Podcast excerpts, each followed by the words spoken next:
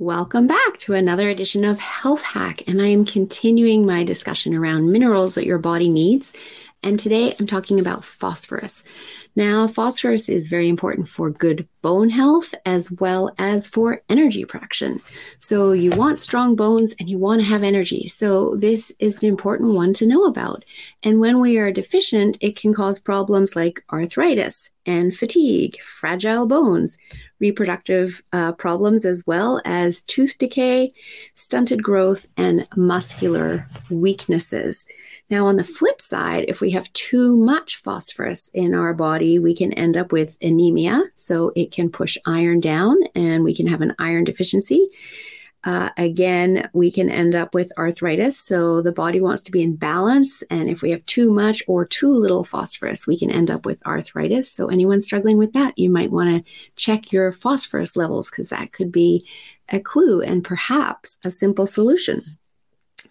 Too much phosphorus can result in calcium and magnesium deficiencies as well, as well as diarrhea and irritability, tremors, and a zinc deficiency. So, again, we don't want too much, we don't want too little, we want the exact right amount. So, with um, low phosphorus as well, we can end up with a um, weak digestive system. This can also be triggered by stress. We may have low protein intake if we have low phosphorus, and just overall, we feel weakened.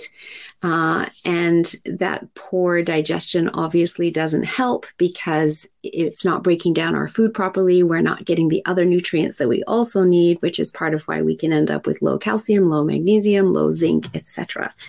So, um, on the flip side of that, with high phosphorus, uh, we can end up in a, it can be caused by high stress, but it can trigger high stress.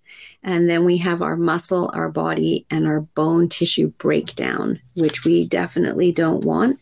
It can um, be triggered by a high processed diet, lots of junk food, as well as by eating too much protein, although that's less frequent than simply eating too much processed food, um, because there's so much of that readily available in our diet these days.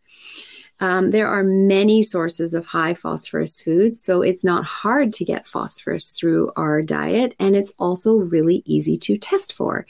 There's actually two labs that I run that can test it. it we can test it with all of the other minerals at the same time.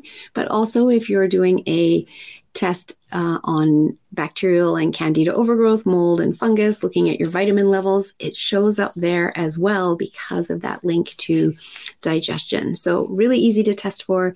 You want to be in balance. And if you have any concerns about any of the possible symptoms of excess or deficient phosphorus levels, reach out. I'm happy to have a conversation with you and chat about your next best steps. Just email me, melissa at yourguidedhealthjourney.com.